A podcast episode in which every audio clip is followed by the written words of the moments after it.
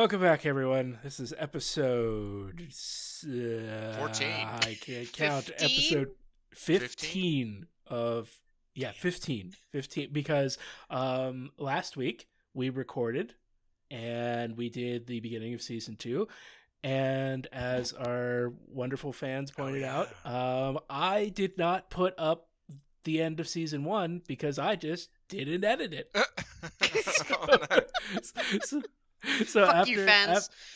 yeah, just after after it was pointed out to me, I immediately started editing it and put it up as fast as I could. All right. So you got a you got a nice double double episode week for everyone that uh, that week. Um, but now we're on the actual episode fifteen, the Embassy, season two, episode two, uh, written by Michael Edens and Bob Forward. And I bring that up because like I hadn't I I don't I recognized Bob Forward's name, and uh, he was for a few notable mentions the head writer for the Legend of Zelda series. So excuse me, princess.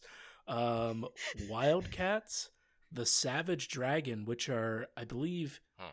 Image Comics I don't know that one at that all. turned they they uh, the, uh, I can't remember which which whichever comic uh, publisher made is Spawn and Invincible. Um, they those are comics from that publishing house that got turned into cartoons. Um, they were they were something. Uh, to say that, and uh, also the head writer on Beast Wars, and and just you know writing credits out the ass for a whole bunch of other recognizable stuff as well. Nuts.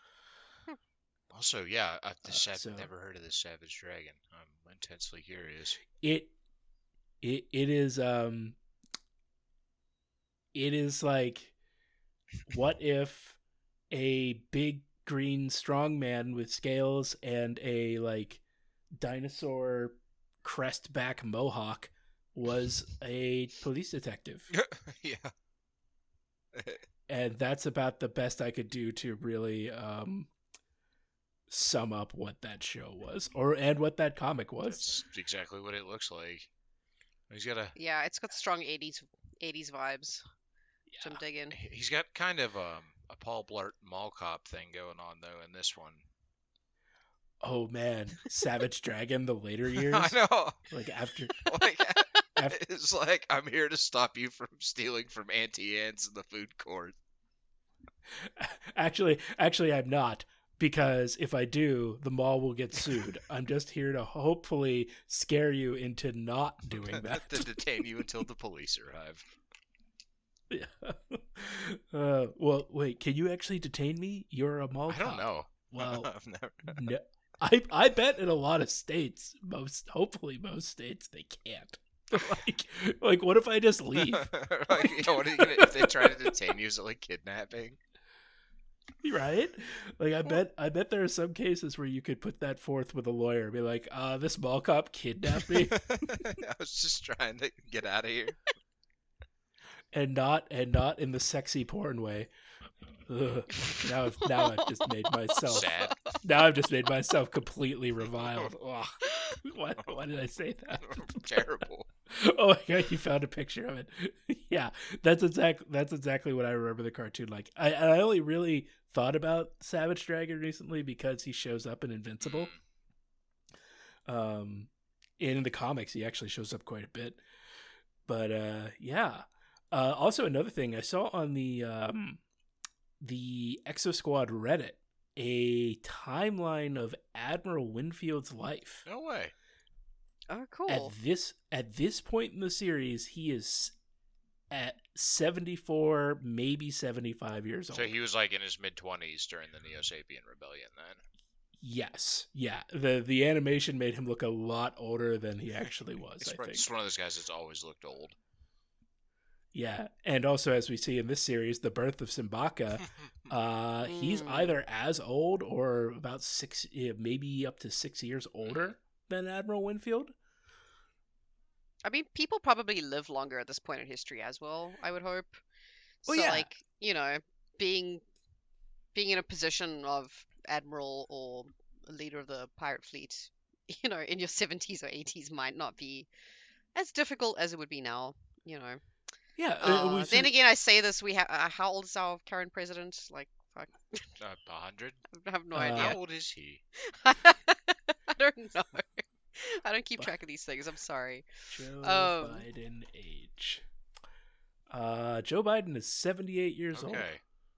He doesn't look a day Alright. over fifty. Yeah. Well, at least he probably doesn't think he's a day over fifty anyway, because he's probably not sure what year it is. Anyway. My, he's he's younger than my dad.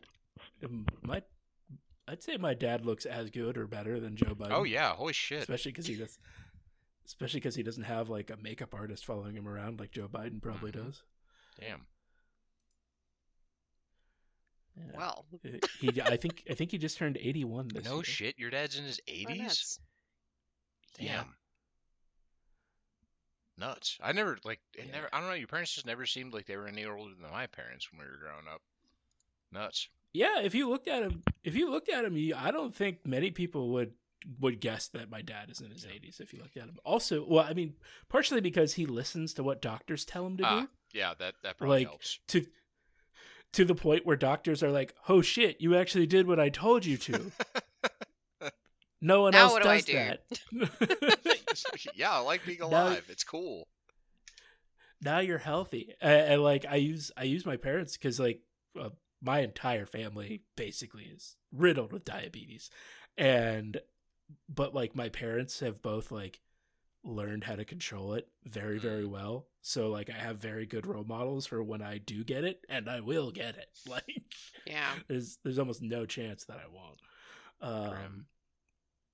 Yeah i mean i'll take care of it though anyway uh in a way in the in the future where they've cured diabetes and made 80 the new 50 um Right.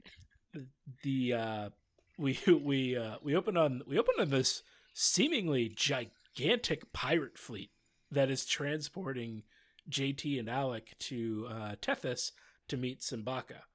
Um Barca, the the jacked pirate we met last time, is uh scheming with Phaeton as he was in the last episode, but he's caught by a young pirate who doesn't quite connect the dots of what's going on because he doesn't see what he's doing. Um, and this this young pirate, I don't think he we say his name this episode at all, but he he Mm. becomes important later in the Yeah. series. Yeah, he kind of moves into a center role.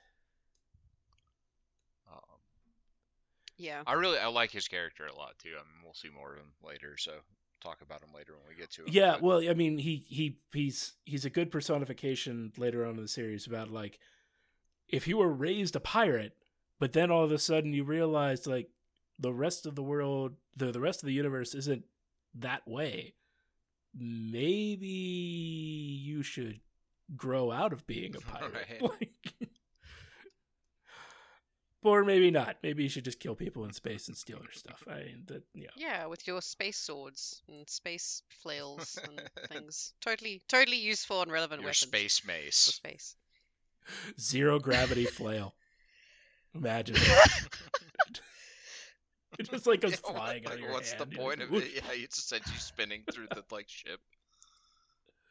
Well, yeah, especially if you started spinning it because the way because like for every action there's an equal and opposite reaction, Right. right?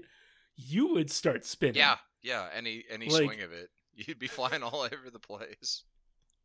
that'd be amazing. That could be kind of May- fun and dangerous. Maybe, maybe it's like maybe it's like the the pinnacle of martial arts in sci-fi to be able to use a flail in zero gravity without messing yourself up. That's like your final test. to They've gone beyond pirate. gun kata. Yeah, beyond gun kata. Uh, Uh, that's Uh, a that's a wonderful film. Old Equilibrium. that oh, that, I thought that's what that was. Yeah, that is a good film. If everyone, if you haven't seen Equilibrium, go and see what movie would have been super popular if The Matrix hadn't come out at exactly the same Right. time. right. Uh, yeah, uh, I love the pirate logo. Yes. Yeah. on these ships. Just like this kind of, fu- it's not even like I say it fu- in the notes, feel like a future skull and crossbones, but it's not even really that futuristic. It's just like, I don't know, something about like the box skull and crossbones with like the plain rectangle underneath it. I don't know why I like that so much. Right. Well, you gotta wonder too is like, It's, did they uh, all know what like pirates were like old time? Because it's like what, like the 24th century or 25th century or something. So like, were they aware of Earth pirates, or was it something like somebody was like, we need a logo, and like, oh, let's look around and see, and somebody's like, like finding like space Wikipedia or whatever. It's like, oh, hey, there are these guys that used to like rip around on the ocean and take people stuff from people's ships. Like, they had this logo, isn't it pretty cool? Let's do this. It's like, oh, pirates. That's a great name for like, let's take that too. I'm going to assume that at at the point in time in history when the pirates were created, uh, Disney had perfected the art of digitally inserting, you know, other actors onto into movies eh, or like older actors or dead actors and we that um the people of that time were enjoying Pirates of the Caribbean number like 133 uh how is Johnny Depp in this movie? And, and that's how they knew about pirates. There you go.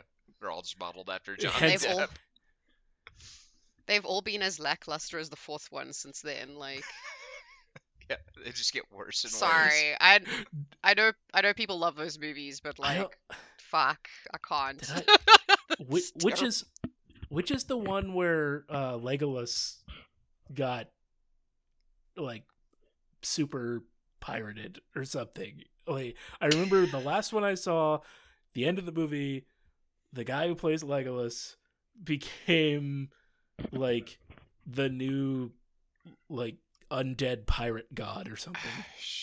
I don't remember. Yeah, You're way Yeah, beyond I- me. Not The last- not worth I kind of vaguely remembering. remember. I think I saw the the second and the third one, and they're just kind of like a mush in my mind because I don't remember either of them being all that good.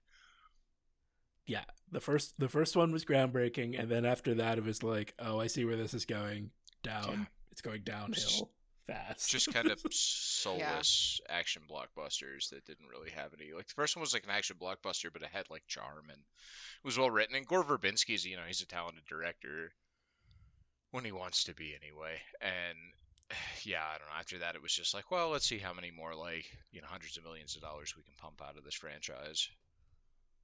Just gotta print that money disney. Print it. Yeah. Yeah.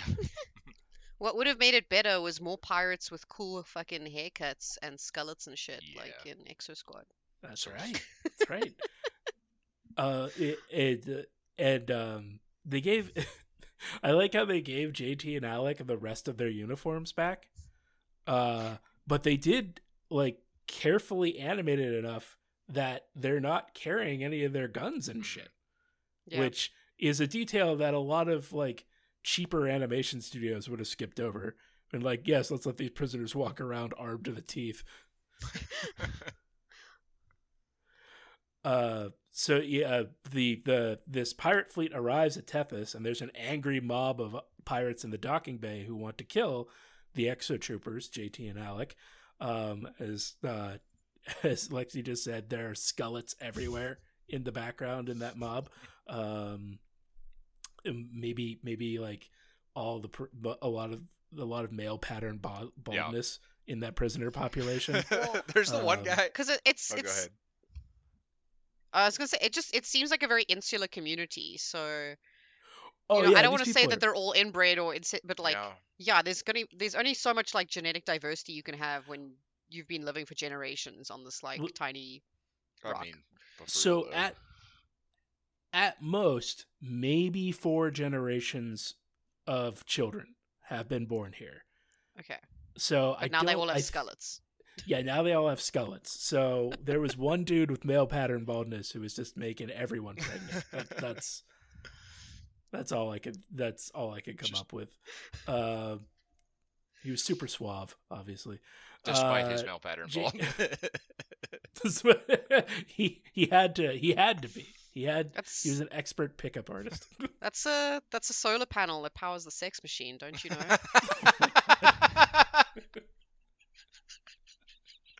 Sorry. Okay, that was that was amazing. a weird thing to say, but no, no. We can move That was on. perfect. That is the best thing I've heard all week. I'm gonna tell all my bald friends. Oh that man, now. yeah, you just you, Well, uh, because the reason, as someone who's balding, the you reason definitely you put a gloss on it for me. Thank you, darling. yeah, because because it's your testosterone, right? Like, oh, well, it's anyway, whatever. We're not going to get into the science of male pattern baldness on this show, but it's it's a side effect of like one of the variations of testosterone in your body, and that's why men tend to have it. bald more than women. Join us. So you know that's just what you have to tell yourself. It's just you're making space for the solar panel for the sex machine. There you go. Join, you go. join, join Lexi next time, everyone, for Baldcast on the Elder Millennial Network. Oh my god! All right, moving on. I'm gonna keep quiet now.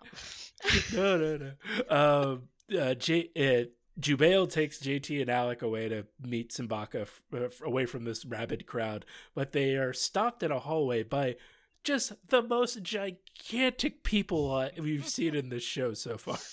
like each one of these guys is like six foot eight compared to compared to JT and Alec, who I assume are like normal height, like around between five foot ten and six feet tall, or something like that. Um, one of them too is one of these bald characters, but he's got like he's bare chested. He's bald all the way back, but he's got a skullet, and then he's got like a pirate tattoo, like right on his in the middle of his forehead. is that it, it, it's it's the guy with the skull in the middle of his Mhm. forehead, right? So there's a Yep. He show he shows up. there's a couple people that have those like skull tattoos in the middle of their foreheads, but this is the only one who's like bare chested, skullet. He's like the it's the trifecta, uh, bare chested, skullet, and like tat pirate or skull and crossbones. Skull Yeah, tattoo. skull tattoo in his forehead there. And, and these guys stop uh Jubail, JT, and Alec. Uh, and they're like, "Oh, Jubail, step back. It would be a, it would be a shame if uh, you were caught in this accident that these exo troopers are about to experience." And at first, Jubail's like, "They're ambassadors," and then he's like, "Nah, fuck them up." Right. And this fight scene is really good though. Yeah. Like uh J- Alec pulls some like really slick like ninja ground sweep like spin into a haymaker that takes two of them out and one of them jumps like at least 10 12 feet in the air and to jump kick JT who just catches him and pushes him away through the air. Like Is there less gravity on Tethys? Because The- that's my Yeah, only 'cause- explanation for how he jumped that high. that could also explain why like some of them are so freaking tall. Because they just Yeah. haven't had gravity pushing them down their whole lives, like me. Yeah. Sorry. That's that, that's why that's why I'm short. It's gravity. If you had grown up on the Um, weed nugget that is Tethys, you would be, you know, six, seven feet tall too. Yeah, can we talk about that for a second? Sorry, just Yes. let's let's let's pivot back around to what Tethys is. I just I Yeah. was really confused because it like it floats onto the screen and I was like, why is that rock like full of plants? This is weird. And then Kayvon was like, is Tethys just like a weed nugget? Like what? What is Yes. going on here? For for any for anyone for anyone who's watching the episode, go to the scene where they first get to Tethys and like freeze frame it. It definitely looks like just a, a weed nugget floating out in front of Yeah. Saturn. Like Uh, someone's opened a galactic dispensary at Saturn. space weed. I mean, the real question is: Is Tethys a sativa or an Ooh, indica? that's a good like, question. what? Well, so like look at the pirate. I mean, I I've- think the pirates are pretty active people, so I'm gonna go with the sativa here. Sativa. Yeah. Yeah, definitely. But what would this? Um, it's also just funny. oh, go ahead. Oh, No, sorry, go ahead. ahead. I was gonna say I've actually got like a 3D model of Tethys open in front of me from NASA. Thank you, NASA. And I'm like, it's. I can see why they made the artistic choice to make it a weed nugget, but like, Tethys is like a real moon. It's just a big ball of ice, basically. Um, Oh yeah. So yeah, I was kind of interested in like why why they would make it this big thing. Maybe because it looks scarier, right? For pirates, like ooh, they live on a big spiky rock. I mean, maybe Yeah, I maybe the animator is like you know just like a 420 blaze at homie and was just like I'm gonna draw this weed nugget. also like uh, who- who I don't I don't know what the best picture we would have had of Tethys in 1992 is. Like Fair enough. I guess- Yeah. I guess I guess some satellites would have passed it by then and taken. Some Yeah, we would have had like but- telescopes too, taking pictures of it. Hey. Yeah, they, they they were probably powerful enough. Yeah. to When did the Hubble like go into back then. operation? Yeah. I, I I don't- mean, I don't know much about space photography, but that's a like thing that takes pictures of space, isn't it? Any Alright. listeners know anything about space just- photography? What kind of what kind of pictures were we taking in '92? uh, The Hubble went up in 1990. There we 1990. go. And they're like, "Damn, Tethys isn't a weed nugget." Shit. But the news didn't reach Exo Squad in time. That's okay. I like their design. I, I think I think good artistic. I love it. Yeah. Uh, so uh, JT, JT and Alec easily defeat these pirates. Like they don't even break a sweat. And Jubail is just like, oh well, I guess we better get going. no, no harm, no foul. And like one of the one of those weird things, like where where you're looking at where you're looking at all this great animation, and then like just one thing like sticks in my mind and like throws it all off. Jubail's gun looks different in every scene. I didn't even Like- notice that. it starts getting like more and more detail as they're moving along. Um, I don't know why that stuck in my head. It's just like, man, this animation's really good. Why does his gun keep changing? It's like the Neo Sapien symbol thing. Like it keeps rotating like ten Yeah. degrees every time it comes on screen. Right. It's like Men in Tights and that that mole that keeps moving on like is it King Richard's face or whatever? Like Mhm. classic, classic Men in Tights rest- reference. deep I like cuts. it. I like it. oh my god, yeah, I remember watching that movie at the drive-in. Like I loved Men in Tights. You had Uh, drive-ins. Yeah, I mean, yeah. You did. We had drive-ins. You didn't Dave. have a drive-in when you were We a kid. Did. That's that's that's true. There was one drive-in in Pittsburgh. There were a couple. then. There's one out in Blairsville, um, and then there was one a little northeast of where we lived. There were there were a couple. Oh, okay. Maybe maybe it's not as rare as I thought it was. There's su- there's such a romantic ideal until you realize like you can hear everything. what, like Including other people around you? Yeah, like their car is blaring the sound as loud as possible, going over your car, blaring the sound as loud as possible. Like, I don't know. I don't my know. memories of the drive-in are still like some of my favorite. I don't know. I guess I watched like some of my favorite movies as a kid, like Jurassic Park and The Lion King or whatever at the drive-in. that would be the first time. awesome. Yeah. That would be awesome. So I still have the nostalgia goggles for the drive-in. Yeah, I, I went I went a few times as a kid, but I don't I don't think more than a couple. Like, um, but uh, uh, wait, wait, Exo Squad in the drive-through. Anyways, drive in. Um, Ty- Typhonus is now uh, circling around Moonbase Io, contemplating an attempt to overwhelm the graph shield with Phaeton. And Phaeton's like, "You fucking idiot! You can't do that. Uh, just starve them out. They don't have any. F- they don't have any way to get food or water or help. Like, they're in space." Um, but he tells Typhonus that uh, he has to take part of his fleet and go stop JT from uh, starting an alliance with the pirates because that would throw off the war, the war effort, especially after the loss of one of their fleets to uh, the Graph Shield and the damage that Captain Marcus inflicted. Um, yeah. this is pro. This seems like one of Phaeton's smartest decisions in the entire series so far. Yeah, he's like s- surprisingly rational about this because like you, the Phaeton you kind of come to know and love seems like he'd be all about like yeah, just throw the whole fleet at the Graph Shield. Let's see what happens. Yeah, they can't get us all, and if we had it, like, unfortunately, the one time irrationality would have worked out for him. right. um, Win- uh, Winfield and Algernon are talking about repairing the graph shield, and Algernon's like, "Well, we'll just do it as fast as we can." And they notice that uh, half of Typhonus' fleet leaves in the direction of Saturn, and Winfield's like, "Oh shit, JT's in trouble." um, and at this point, Nara, James, and Maggie are returning from Venus, and there's a Neo Sapien fleet between them and Io, and uh, they just try to plow right through it as fast as that scout ship can carry them.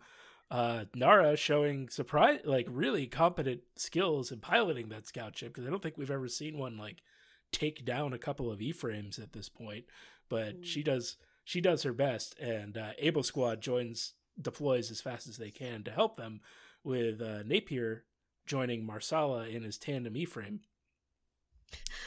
I Uh, love how he's get- like, uh, sorry, like when Napier jumps into the E frame and Marsala's like, Mr. Napier, when was the last time that you rode in an E frame or whatever? And he's like, oh, it's just like riding a bicycle. And you're like, yeah, just like a bicycle that connects to your brain. totally. Flies Totally. around, shoots lasers So- in space. Like, somewhere a highly trained astronaut just cringed like "Ugh." right. And it's like, I mean, I'm also like, I'm not even, go ahead. I'm not even that good at riding a bicycle. Like, if I got on a bicycle right now, I would fall off immediately. I'm pretty Yeah. sure. Yeah. so- same here Yeah, it's been like 20 years since I've rid- ridden a bike, and I don't know if I actually would remember how to do it. like, how true is that I statement? I I bought a bike like seven or eight years ago, and I finally just sold it, and I wanted to test it to make sure it like wasn't busted or anything before I sold it because I don't want to be that Right. asshole. And I got on that thing, and I was like, "How the fuck does this thing work?" exactly. Napier Like, does not have that trouble though. He seems He- to just, yeah. just fit Yeah, right he in there. he actually does a pretty good job too. He takes out a bunch of Neo Sapiens. Um, uh, the um, the frame rate in the animation kind of take. I'm, I'm harping on animation, like any animation problems this time for some reason. the The frame rate kind of takes a major dip Yeah. in this, but it's still a good scene. Um, the scout ship gets kind of beat up, but uh, Bronski saves it with his grappling hook, and Napier and Marsala just park on the wing. They're like, "We'll walk you home." like, thanks, guys. They're pushing, Uh, aren't they? They're like helping. Yeah. Because it, it's it slows down or something. There's like I can't remember. Like Nara's like, oh, fuck, I can't I can't even remember Well, what also- she says. But there's like an also- issue, right? That's like slowing them down or like some They sort can't of resistance is maneuver or something. I think they're having trouble to maneuver because like they got shot and um, they're just not like able to turn or something.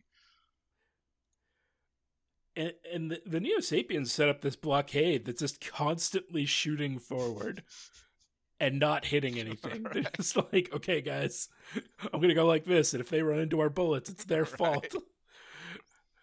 um, but There's Rita, someone on the Rita side saying, "Good job," like Yeah. while they hit nothing. just you got to support your Neo Sapien, your Neo Sapien comrades, no matter how good or bad they are. uh, Rita and Kaz uh, just fucking sack up and fly straight at that blockade, though, trying to punch through it. But even they get driven back after their best efforts, also somehow surviving this blockade, this like net of lasers. Um, Bronski gets surrounded by a bunch of uh, Neo Sapien, like the ones with the little mace hands, and Rita goes to like berserker mode and just like no, and slices one with her lightsaber, but like doesn't cut it to the point where it's destroyed. It just kind of bashes it yeah, away. I felt like that was Yeah. a little Uh, anticlimactic because you, like kind of want to see her like split it in half or something, and she just kind of pushes it. Yeah, I want to like I I really like I always in like we said in the D and D episode, like Rita is the barbarian. Right. Like I want to, I want to see her like ripping E frames in half with her hand and hooks and everything on that she Right. has. Like that should be her job. And uh the Win- Winfield bluffs with the graph shield by broadcasting on an open channel. It's like get ready to fire the graph shield, and uh, it works. The Neo Sapiens are like fuck that. right. We're- Although, out. like, I, I would have left maybe a slightly longer countdown than five. Like, be prepared to fire up the graph shield in one minute. Like, is it, you know, like, it takes him a little while to get out. And what if he hits one and zero and they're still kind of retreating and somebody's like, hey, this is a little suspicious. They haven't turned on the graph shield yet. yeah. I don't I don't feel that awful feeling that my insides are being turned into mush while they're crushed Right. together. no crinkling beer can sound. yeah, where's the crinkling beer can sound? You can't hear it, it's in space. Shut up. S- Straw man nerd that I make up in my head every time one of these arguments comes up. In space, no one can hear your beer can there crinkle. you go. Actually, sad but true. That, sh- that should be the the tagline for the show. um,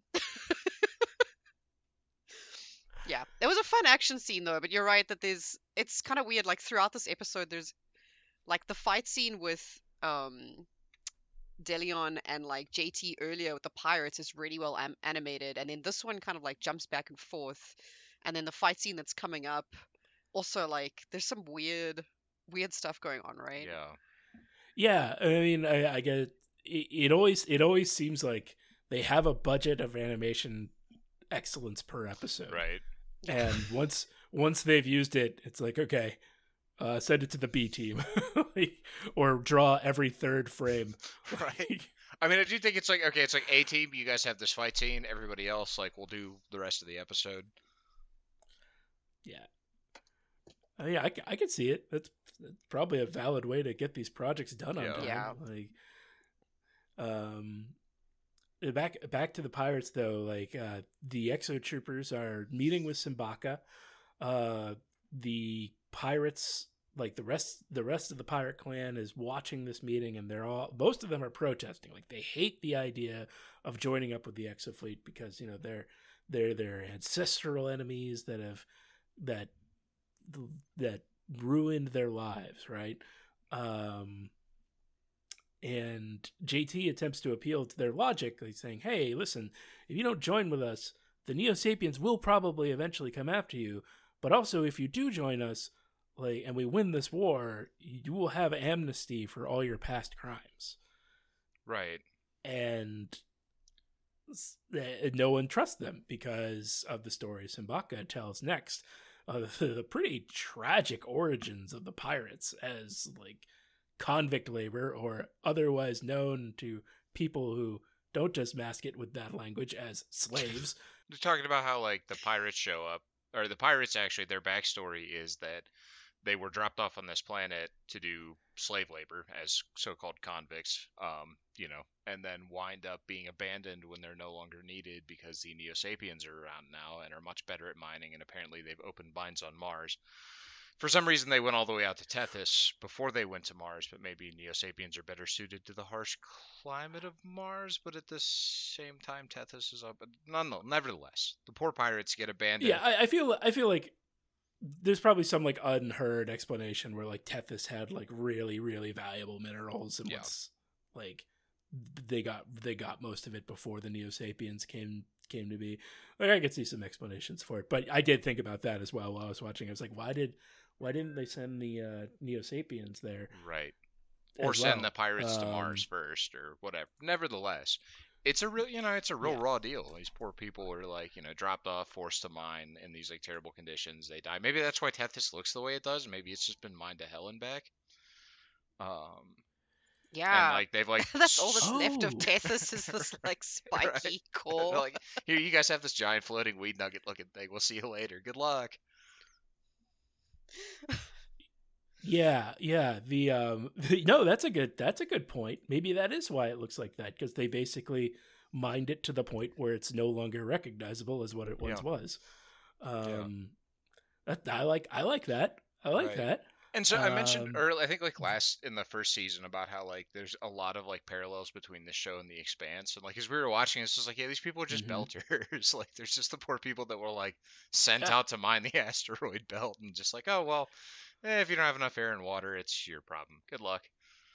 All all they need to speak is space Creole, and then, then they would- they would. But they kind of do, right? They have Right. that weird ethnic mishmash of an accent. Like you know, they're like the only people Well, that it- have accents, with the exception of the Australian guy.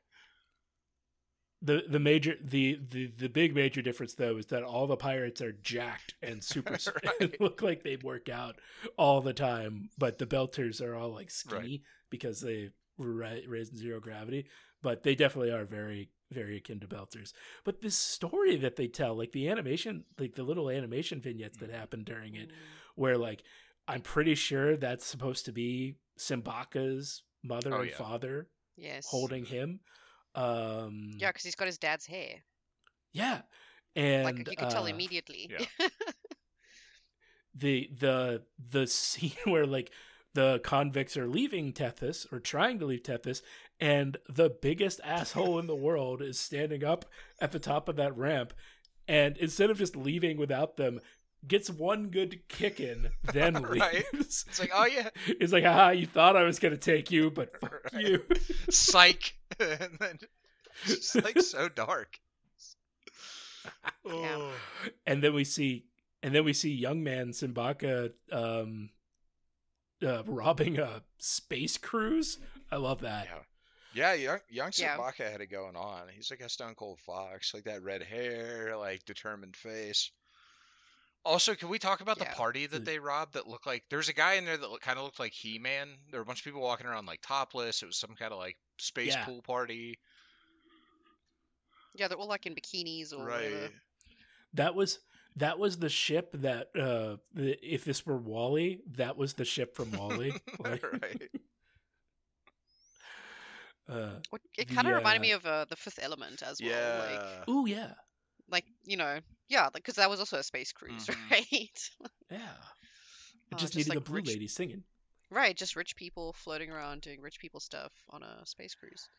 Uh, I also kind of, I- I'm, I'm down to be a pirate. I think they're cool. Yeah, I'm 100% here for that. I mean, the pirates are like, if you look at everybody, like the three kind of major factions of the solar system in this show, it's like there's the Neo Sapiens, who you kind of feel for, but they're doing a genocide. There's like the Exo Fleet, who like was doing a genocide against the pirates when the series started, and is like you know like responsible for suppressing the Neo Sapiens. So like, eh. and then there's the pirates, who's like you know yeah they've done a bit of piracy, but only to survive when they were like abandoned in the outer planets. Like yeah maybe well, do do remember in the first episode they killed a lot of people for no reason. I mean, you know, revenge, I guess. But yeah, I mean, uh, revenge is a reason, no good reason. Yeah, fair. like they didn't have to kill those That's fair. pilots. That's but I mean on the scale of like you know you think about the fact that like the Exo Fleet like what would the Exo Fleet have done to these pirates? Like I mean they would have just exterminated them all had the Neo Sapiens not Yeah, attacked and like had left them there to die originally. And it's like yeah they're doing piracy and like that's bad sure, but it's like the organized systematic genocide that the other two factions are, have have been or are engaged in carrying out like are they're like the pirates are kind of the best people in the solar system. yeah, they're, they're the only, they're the only, they're the only class or faction in the show that hasn't committed a genocide. Yeah. I mean, there, you know, there's some moral gray area there, but I don't know. why I'm thinking about all of those like um warnings you used to get on DVDs, like you wouldn't steal a handbag, you wouldn't steal a deep, and I'm like, you don't know what I would and wouldn't steal. First, Yeah. so like that's this is not an argument. like, secondly, fuck you. Like, I'm gonna definitely like bootleg this VHS. Right. I'm not trying to put like a couple more dollars into Harvey Weinstein's pocket. Thanks. oh man, I I don't. You, you you two have traveled a bit, so maybe you've been someplace like that. But speaking of like bootleg DVDs, do you ever do you ever go to like a s- like a city where they have like a subway or something like that? And when you get off the subway, you see someone selling obviously bootleg DVDs or like someone who's recorded in a theater or something like that. I used to love doing that in Seoul and buying like the worst Chinese knockoffs of like James Bond movies that I could possibly find. Oh, they were so good. hell yes. That's awesome. Is it? I don't know. I just come Uh, from a country of internet pirates. We don't give a fuck. We'll download anything from Pirate Bay. You guys are you guys are See, the exo are pirate. pirates of like, or the Exo Squad pirates of the 20th 21st century. Yar. Should put a little skull and crossbones on the South African flag, like maybe over the triangle, Yeah, exactly. represent your proud pirate heritage, internet pirate heritage. uh, at this at this point, um, Jubail challenges Simbacca. I said in the notes for leadership, but I don't think he actually is challenging him for leadership. He's just like challenging him to make him not consider joining the Exo Fleet. It's yeah, I, it's not entirely clear. It's ambiguous. Yeah, it's just like one of those kind of heat of the moment things. I mean, what if he wins? Does he become like maybe he does become leader of the pirates? Because maybe it's any challenge. I I interpret it as like any challenge to Simbacca's power. And there's, you know, again, things about the culture of the pirates that we just don't know because we don't spend enough time with them in the show, like whatever. But I I assume that like Jubail like speaking out in what was probably like a very hurried off the cuff moment of like we can't do this.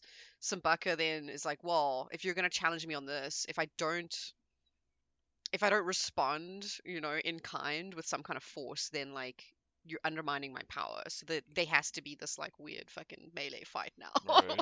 Yeah, but it, it, uh, he picks he basically forces JT to fight for him as Simbacca as like his champion, Mm. and I I don't I don't re- I he says something like, "Man, I hope I don't don't forget my taekwondo moves." Not like an hour after just kicking the shit out of like four Right. dudes effortlessly. like, also, taekwondo. Uh, I know. 90s I reference. was straight to came out. I was like, I was like, this is so fucking nineties that they said taekwondo. Such a giveaway. like- What what there's there's two martial arts that all these all these American kids would know: taekwondo and karate. right. And he picked, and he I, I- guess he picked the more I The don't know more exotic sounding one? I don't know. Yeah. Yeah, right. The Korean one. Also, Like- let's back up for like Jubail just watched Marsh kick the shit out of four people too. So it's like he's like Right. when Sabaka's like I choose Marsh, like he's I, I feel like he should probably be a little less gung ho about that. Like, oh shit, that guy just like wrecked the biggest dude we have and three other of my friends. Like, ooh, I might be in trouble here. I He- mean, maybe wrecked Jubail. Maybe maybe Jubail knows that those other four guys were just fuckwits and like r- didn't have any idea how to Mhm. fight besides just like throwing wild haymakers and praying. Like, and he's like, I don't know, but you're right. Like he did just watch JT dismantle a group of Right. people. um, back at back at Exo Fleet, Winfield is addressing the resistance leaderships to establish a real strategy to beat the Neo Sapiens. Tyree, of course, is disagreeing, saying he doesn't know what he's talking about, doesn't know what he's doing, because now he's got them all trapped here behind a Neo Sapien blockade. Uh, and Napier sides with Winfield, says like a gives like a speech, like, you know, are any of you actually closer to beating the Neo Sapiens? You never will be without joining with the Exofleet and making a co- a coordinated effort to do so. And then he leaves and goes to the bar, which, you know, like, okay, Moonbase Sayo has a bar. Does it have better food than that one scout ship with the slop? One can only hope. No, but apparently they have a microbrew with amino acids. So Mm, yeah, heavy on the amino acids, man. it's just like, wait, what? I, it's like I need to worry about my amino acid, my enzyme intake here. well, I mean, you don't you don't stay looking uh, looking like Napier without without managing those uh those macros. he's getting like 500 grams of protein a day. Just fucking brick shit house. the uh I like I like how he's like how did you he asked Winfield like how did you find me? And Winfield's like I read your file. It says you're fucking drunk. So of course you're gonna be at the bar.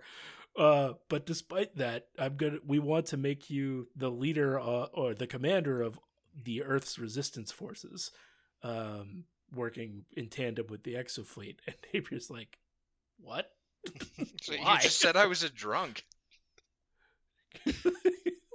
well, maybe you could drink less. Eh, maybe that suits our scrappy planet, you know? yeah, yeah. I mean, you, you need a you need a fighter to get this done. You need a someone someone who can hold their liquor. the only person that can outdrink that asshole Australian guy. Oh my goodness. Winston Churchill shows up and just slams down a bottle of a bottle of whiskey, and he's like, "Br- "Bring it, son." Throws down some plastic Doritos on the counter. Is like, I'll show you what I got. Um, I also just before we like leave this off though, like at the end of the scene, because like when Napier orders his drink, it's yellow. It's like heavy on the amino acids, but then at the end of the scene, his drink is like bright red. Um, Fu- future drink it changes eh, like it's got it just changes a little bit as it's exposed to air. maybe it's like a mood ring, you know, and it's Oh yeah, he's he's feeling kind of yellow when he gets in there, but then he's all like fired up and red by the end. he's ready to go. He's gonna lead Earth's resistance to victory.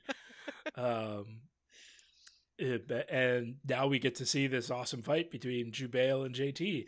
And they they get to they get to pick their weapons. Um, or no, what is uh, JT cracks a joke, and Simbacca is just like, "Now's not the time for jokes, you fucking clown." Like, Yeah, because he says, like, "Uh, could I pick my exos, like my Yeah, my E-frame. frame, Right. my E frame." Can I use that as my weapon? Like, shut up. Ah. this guy's so annoying. I guess I guess I pick the mace or spiked bat. Like with with like a fancy jeweled like hilt. I, I, I actually love this this base that he gets. It's really Right. cool. Although, and like, I mean, he does too. Like the look on his face when he gets it, he looks like he's so jazzed to go do some violence with this thing. They've got like a huge evil grin. Yeah. yeah, if, if you're watching the episode, try to freeze frame right when JT catches that. JT is like, "Yes, this is what I'm here for." We'll have to post a picture or something gonna social some shit up. media with it because it is, it is one of the best. Like in a series that I think is just like spot on for hilarious facial expressions. This might be one of the top, like top two or top three. Yeah. Uh, Yeah. Jubei, uh, you go ahead. I was just gonna say it's also I don't know if this was just a coincidence or if this was something that the writers like intentionally did, but remember JT's name, the original character name was Mace Corbett. Mm. So I don't I just I was like, oh that's like an interesting Mm. choice that he wanted a mace. Like you see know. them all sitting around in their like writers circle, like, and what kind of weapon should he get? Like a club, a sword. Oh, how about a mace? Yeah, like Yeah. They're all smoking that Tethys and just like Yeah man, give Oh. him a mace, Look yeah. at- fucking smoking that blue tethys. we, we we see more we see more good shots of um shirtless skull forehead tattoo guy. He's everywhere. That Like this guy this guy is part of history. Um we need we need we need at least a two episode arc of his Well, he's a really, you know, he's a really active Uh, and committed like public citizen, and you know, he takes his his civic duty as a pirate very seriously. That's right. That's right. He's he, he's here to support everyone else except those exo troopers. Fuck them. Well, and like, I mean, I think like that the the notion of like a, a couple episode arc for him, like, very here for that. But also like i- i- in the in the alternative universe where we get all the Exo Squad spin-offs that we want, how great would it be to get like a story like the Pirates story? You know, like actually getting Yeah. like a, a Yeah. two or three season arc of just like them being abandoned on Tethys, building up their fleets, and then like having to deal with you know like taking it all the way up till when they trigger the invasion by the Exo fleet. well you could do you could do something really cool with that like um the it could you know it could be it could be a series with with two with two uh kind of diverging paths in it you know make make the narrative decision that Simbacca and Winfield were born on the same day Mm, and follow their stories uh concurrently that would be something else. That's so cool. Yeah. Yeah, that would be a great idea. hell yeah. Dave, have you ever Until- thought about writing? I oh, no no I I my my D and D campaign plots are about the extent of my writing, and they are all like, God, I hope they do what I hope what I what I want them to do. I don't know. I mean, the, that. D and D, you know, that's a stray too far, but that campaign that you ran, what, God, twenty years ago for like all of our friends back in Pittsburgh, was some of the most fun I've ever had playing D and D. William, William the And the cleric, most- and his That's right. I needed I needed a cleric for you guys, and I used a random name generator, and it gave me William. God bless him. Uh, Anyway, hang on. So, But can I also ask, what does Jubail pick like?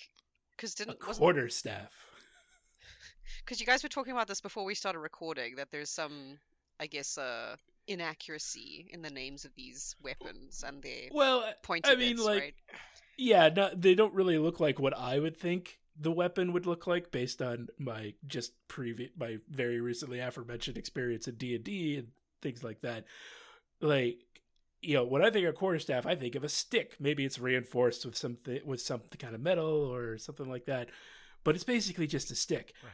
He gets thrown this like metal staff with a hook on the end and a spike on the other, which uh Kayvon, I think, said like that's a bill. kind of looks like one to me. Yeah, Um, like some kind of pole arm. yeah.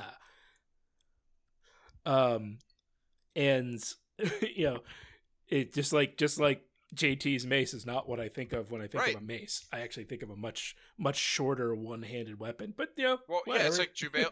Jubail asks for a quarterstaff, gets a like pole arm of some kind. Then Marsh asks for a mace and gets a quarterstaff because like that's more what I would think of as Yeah. like that. That's a quarterstaff actually. It's like it's a it's made of metal because there's probably not a lot of trees on Tethys, but like it's a quarterstaff. Yeah. No, you're right. He his looks a lot more like a quarterstaff than Jubail's. It's the Um, way of the pirates. Yeah, it's Just you get whatever we have lying Well, around. it's a it's a subtle deception. It's like I'm going to attack you with my sword. It's like oh, I'm getting ready to be attacked by a sword. Like wait a minute, that's a club. What's going on? the uh the the fight the fight starts and like they're on like they're in a fighting ring and I think the outside is a spiked pit. It's something. Yeah. I, I actually I, sh- I should have gone back. It's definitely a pit. I don't know if there were spikes in it, but I thought there were. Um, and like the fight, the fight goes on for a little while. Uh, Jubail almost beats JT. JT almost beat uh, JT does beat Jubail. Um, Jub- Jubail. Wait, does now? I should have watched this right before we started going. But Jubail like uh knocks away JT's uh mace. Yeah. Yeah. And JT loses that. But then JT fucking karate chops Jubail's quarterstaff that is clearly made of metal and just goes right through it like a hot Um, knife through butter. He's like, I guess you whack. remembered his I it's taekwondo a- moves. It's, that's what I I was was, thinking say. exactly. Uh, all that board breaking. Finally, finally came in Uh, handy. the um and, and Jube- Jubail like throws the rest of the quarterstaff at JT, who barely dodges it. Like that thing was going for his head, um, and then manages to get Jubail like hanging off the edge. And uh, Sabaka says, "Finish him to kill him," but JT is like, "No." And Sabaka says, "Well, if you won't kill him, then I'm not going to side with the Exo Fleet because you're too soft to win this war." And right as he says that, the young pirate from before informs Simbacca that uh, the the Typhonus' fleet is arriving, and Typhonus comes up on the view screen to uh, say, "We'd like to talk to you about an alliance, pirates." And that's uh, that's how the ca- the episode ends with a with a little with a little post credit scene. They've started to do like those character development things where they talk about like one character in particular and they talk about JT and they and they tell us a lot of the stuff we learned when he was in the mind scan like JT's here for the flying he's not here for the war Right.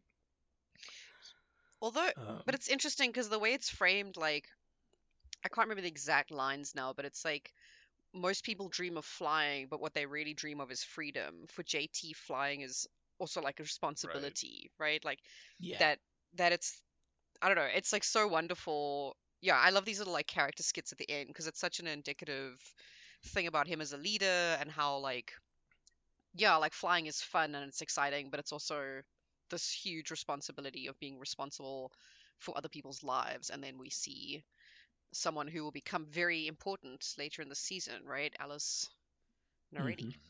Mhm. yeah because uh, they, they they're they're trying to drive home that he still feels responsible for Alice's death Yeah. um Yeah. And I really like that's- these little things at the end of the Yeah, episode. I think they call nice them uh. Yeah, I like think- was it like video trading cards or something like that? yeah yeah Only if I pirate it on my VHS, and then I can trade it. I'll trade you a pirated Marsh for a Hey. pirated De Leon. hey kid want to buy some video trading cards you just got like a big like trench coat. You pull it open, and there's just like little VHS. It's not even VHS. it's like little Betamax cassettes. the the world's smallest SD cards with just 30 seconds of footage on them. Like, eh. I heard this one's about the Teenage Mutant Ninja Turtles. You'll like this one. Special discount for you, kid. I got some of that good Tethys for you. oh Uh, my god. I'm gonna start a st- I'm gonna start a, a a string like a THC company and call my call my strain the Oh, yeah, Tethys. Tethys Gold. yes. Yeah. The Oh um, and that's that's the end, that's the end of that episode. Uh, the uh, it, it goes by really Yeah. fast, and I think Mm. that's gonna be I think that's gonna be a reoccurring feeling for season two. Yeah. Like, Well, it's funny, like watching when we rewatched season two, I think last summer, um, in its entirety. There were a bunch of story arcs that, in my like little kid brain, went on for a really long time. But in this, like wrapped up in an episode or two, it was like watching it again as an adult. And I think it's probably like you know your difference of time perception as you get older. But it was just like, wow, I remember that taking so much longer as a kid. Yeah. Well, it's also because you were watching it what week by week. Was this released weekly again? Remind me. Yeah, yeah, it was. Well, no, it wasn't week by week. Um, it was on because like when I was catching it, I, it was already in syndication. Um, and so it would be on. It had a time slot on one of the local TV stations, like I think like UPN or something like that. Right after school, I would like get home and like catch the last two minutes of whatever cartoon was before this one, and then like watch Exo Squad. Okay, so it was like every day. Monday yeah, through Monday Friday through or Friday something. in order. So it was like you know I'd get one episode a day, but like and then like five episodes a week. But it wasn't quite like you know once a week. Okay, yeah, that makes sense. Um, hmm. Yeah, I guess just yeah, in your kid brain, like things seem to take a lot longer because you have more time, uh, and less experience of time, definitely. Yeah. Yeah. But I'm really Yeah. excited for the stuff. That, I think it's, it's like you know I think these are moving a little quicker quicker too because they're like it's a lot of exposition and setting up the kind of main tension of the series of the this season and like you know the the lines with the pirates and getting everything in place for what I think are some like pretty rad story arcs that are going to start unfolding here pretty soon. Yeah, Yeah, shit gets shit gets crazy in this Yeah, season, which I, love. really I really love the season. Um, uh, yeah, it's it's uh it's a di- it's a different it's a different speed than the first season for sure. But like you said, there's because we're adults, it seems like things go by so much faster now. I think. Um, and that's basically it for today's episode. Uh, Yeah. I'd like to I'd like to thank everyone for listening. If you uh, want to support the show, please go to our Facebook or our Patreon, leave feedback, uh, become a Patreon member. You get early access a week early to episodes. That's patreon.com slash EM network. And uh, we'd be glad for any and all support and even just reach out and talking to us. Yeah. Yeah, we still we haven't done a letters episode, and that's That's because we really don't get any letters. I'm very sad. Very sad. Letters, Sad. questions, whatever. like we'll we'll answer them. random space facts. Yeah. yeah. Kind, kind criticism. I am a delicate flower of a man. You will make me cry if you make fun of me too much. I'll swear at you. Aw. But, yeah. uh, um, uh, uh, do you, either of you two have anything new to plug this week? Mm, nothing Nah. really. So yeah. No? Um, I'll just Life I'll just plug some slurry of time. Sorry. yeah. uh, I'm I'm just gonna plug a friend of mine's work. Uh, he, they I have a really good artist friend named Evan, and he has a comic called Serpent Song.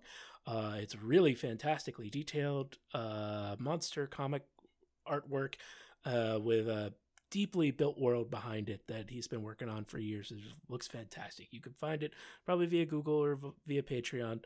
Um, he, this artist has done uh, a few, and I will be asking him to do more in the future. Uh, pieces for me where he takes my winning Pokemon team from the end of every game, draws me in the outfit of the Pokemon trainer from that game, and then puts up like these really like cut attempting to be almost photorealistic monster drawings of the Pokemon on my team at the end of the game. Um, does fantastic work. Uh, really, really, uh, just encourage anyone who likes that kind of stuff to reach out to him.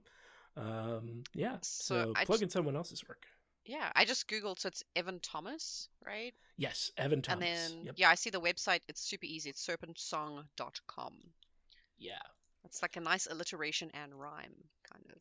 yeah, he's quite he's quite the artist. Um, yeah, this is incredible. the uh yeah, and that's that's that's it for this week, heck folks. yeah. As always, stay stay safe and uh, stay healthy, and just to keep getting better than we were the day before, as everything kind of resumes Let's hope normalcy. so. Fingers crossed. And uh, yeah, happy happy Fourth of July as we're recording this on the fifth. Yeah, happy Fourth of July. Oh, well, we didn't we didn't even mention it because we we need to put that at the beginning of the episode, so we so we date our podcast. Yeah, and so we don't sound non-patriotic, and I don't wind up getting deported to Guantanamo Bay. yeah. Anyways, bye. Cheers. bye.